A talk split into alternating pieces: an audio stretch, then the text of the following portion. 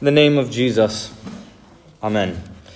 Dear Saints, this is our final midweek Advent service, and so far we've discussed and focused on what we should be doing now in life as Christians and what we're to expect on the last day. Well, tonight we consider the final part eternity. In other words, we focus on the final words of the Creed where we confess these things I look for the resurrection of the dead and the life of the world to come. Amen. So, to do this, I'm going to break up the sermon into three points. Uh, the first point is this when we say that we look for the resurrection and so on, we're saying that it is our hope. Now, we oftentimes use the word hope in a way that the Bible doesn't. So, uh, when we use the word hope, the majority of the time we mean wish right? So if we want something to happen, we'll say, look, well, I hope it happens. Uh, that's what I want to happen, but I'm not sure if it will. I wish that were the case. So that's my hope, right? So I, will hear Christians talk this way about salvation or eternal life, and I'll say something like this I'll say, look, God forgives you, uh, He loves you, and He will save you. And their response uh, many times is, well, I hope so. I hope that's the case. And what they mean by that is, I want that to be the case, but I'm just going to have to wait and see if that's how it's going to play out. When we use the word hope um, in our parlance, we mean that we are uncertain. This is not the Christian understanding of hope. For the Christian, hope is certainty. It means that you know it will happen, but you simply have to wait for it to happen. Uh, to have hope is to be patient because we can't see it. Uh, so Romans chapter 8 says, For who hopes for what he sees? But if we hope for what we do not see, we wait for it with patience. And this is what Hebrews 11 says it says, Faith is the assurance of things hoped for, the assurance of things hoped for, the conviction of things unseen. We know that heaven is certain for us precisely because it does not depend upon us to get there. It depends upon Christ the Lord.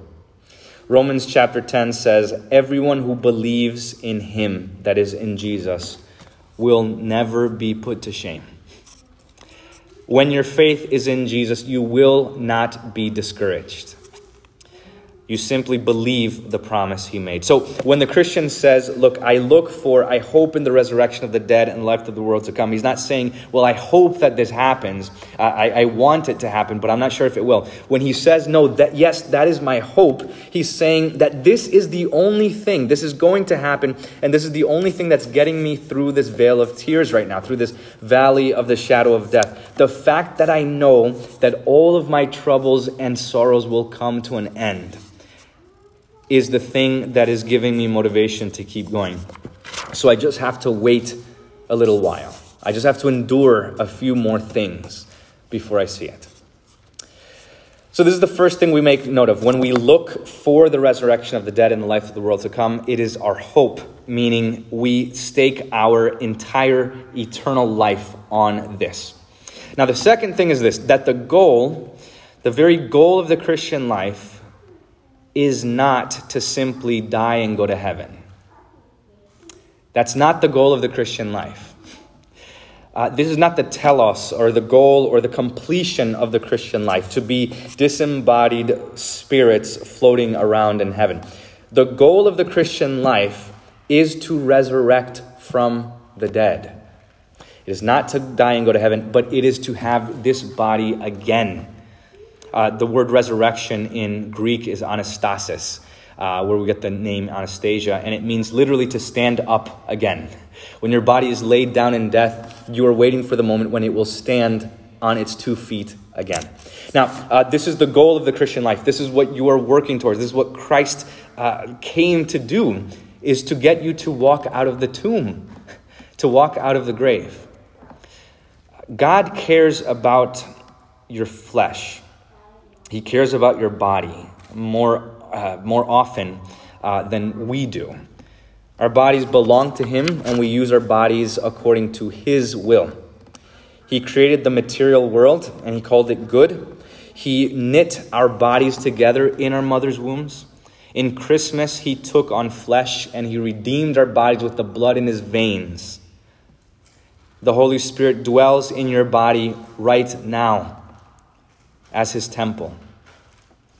So, we should treat our bodies as property of God as things that are to be treated with dignity and respect, not filling them with sin and every lust and every uh, sort of uh, sexual immorality or uh, filth.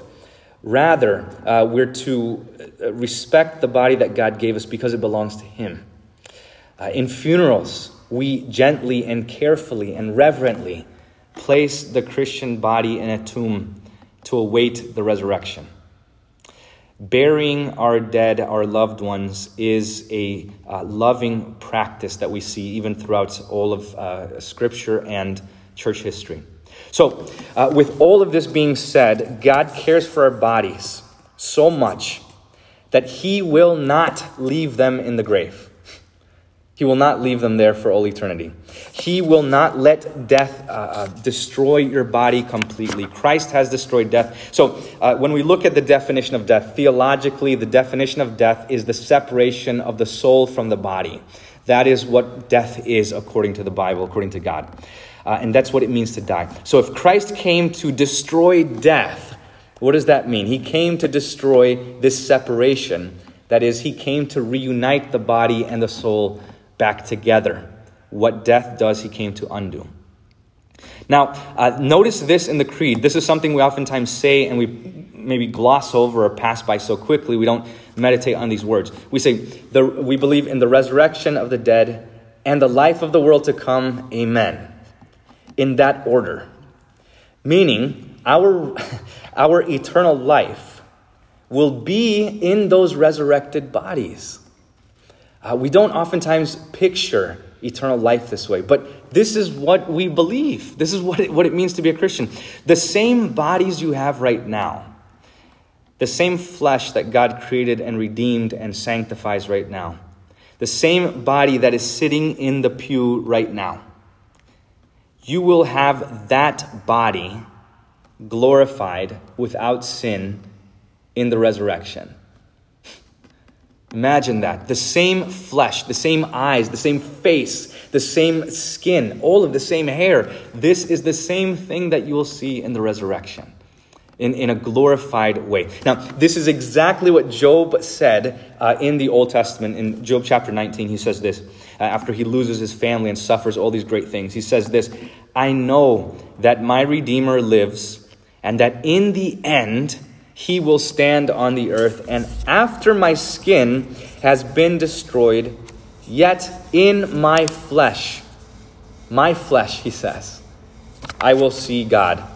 I myself will see him with my own eyes. I and not another. In other words, we will be with one another again in our bodies, even as we are now. Okay, now the third point is this that our eternal life is going to be bliss. It is going to be joy beyond measure, beyond comparison. Uh, in fact, I have a hard time figuring out how to even talk about this. Uh, it's not just me who has a hard time, but St. Paul says it. Uh, St. Paul saw, he got a glimpse of what this eternal life would be like. And this is what he says Romans chapter 8, he says, I consider that the sufferings of this present time all of the sufferings, all of the murder, all of the sadness, all of the sorrow, all of the, the horrible things you happen, happen to see in this life. He says, all of these things are not even worth comparing to the glory that is to be revealed in us. Uh, Colossians chapter 3 says, When Christ, who is your life, appears, then you will also appear with him in glory. And 1 Peter uh, chapter 4 says, Rejoice that you share in the sufferings of Christ so that you may be overjoyed at the revelation of his glory. And finally, uh, 2 Corinthians chapter 4 says, For our light affliction. This is this entire life. This light affliction, which is but for a moment, works for us a far more exceeding and eternal weight of glory beyond all comparison All right, so that's what eternal life is going to look like. That's what eternity is going to look like. Now, I'm quoting all of this because sometimes I hear people say, uh, well, what are we going to do with eternal life? um, isn't that a little bit long? Uh, won't we get bored? I don't want to live that long or forever. I mean, what, what, what, do we do without end? Now, I think the reason people have these concerns about eternal life is because they are comparing this brief life of sin to eternal life. And, and so people think this look, if there's, if there's not going to be any sin in the resurrection, then what fun is it going to be? Right? What, what fun is it gonna, what, what, what am I gonna do for all eternity? That's all I'm used to. That's all I do in this body is sin. I, I, I fail, I have trouble, and so what's, gonna, what's eternal life gonna be like? Well, uh, if this is your thought, then you're gravely mistaken about sin. Uh, and you don't know how terrible it is. Uh, because all of the bad things in this life are a result of sin and death and guilt. Think about this. Do any sins bring any lasting or meaningful joy to your life? Any of them? Does being discontent and coveting for eternity sound fun?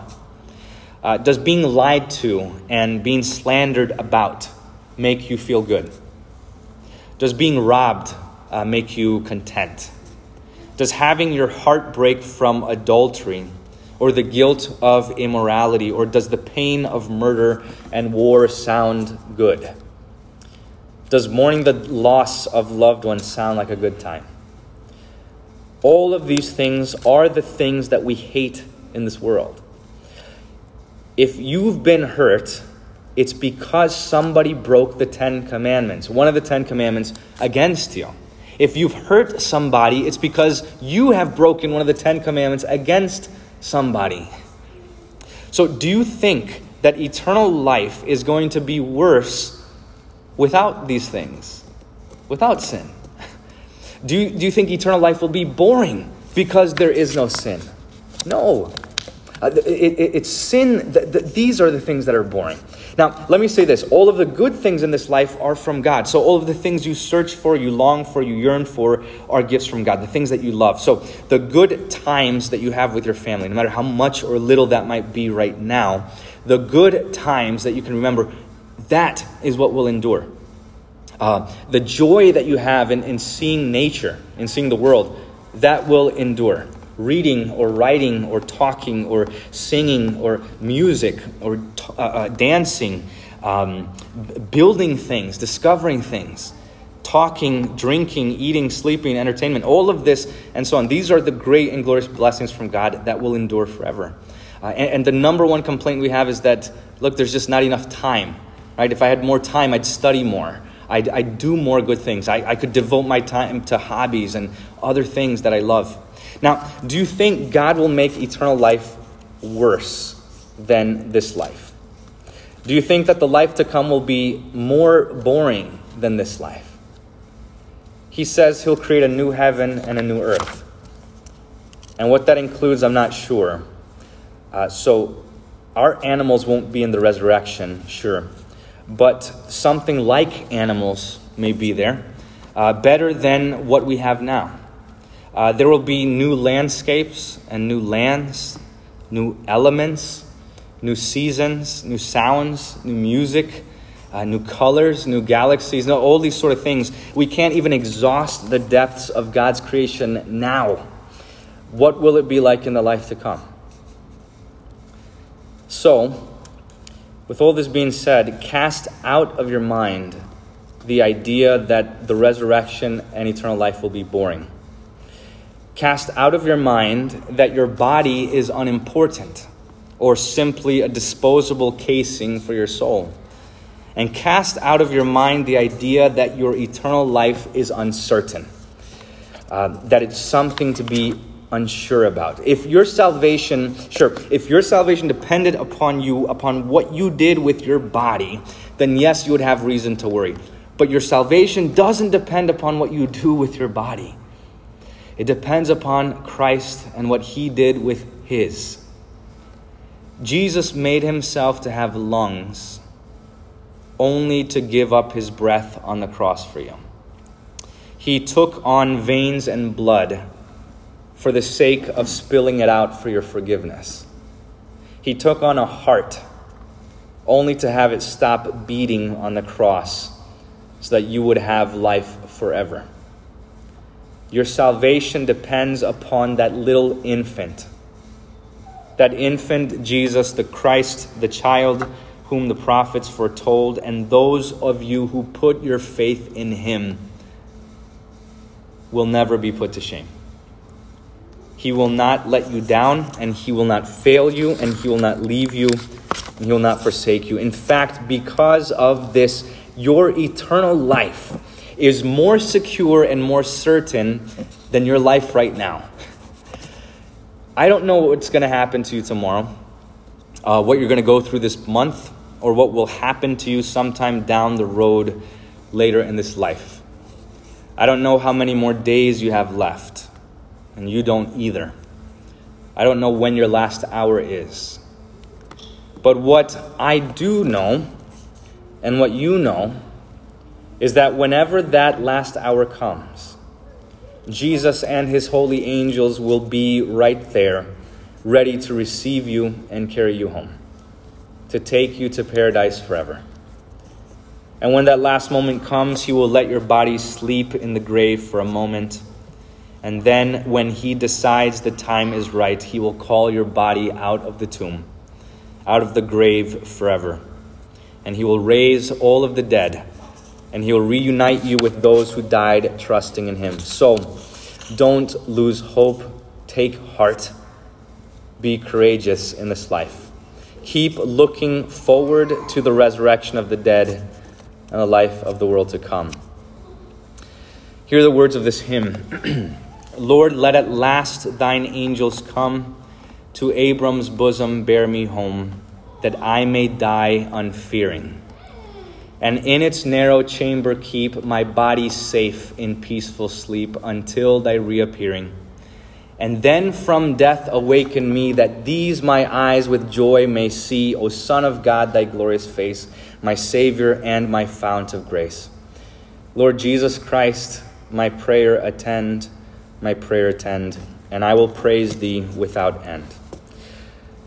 The peace of God, which surpasses all understanding, guard your hearts and your minds in Christ Jesus our Lord. Amen.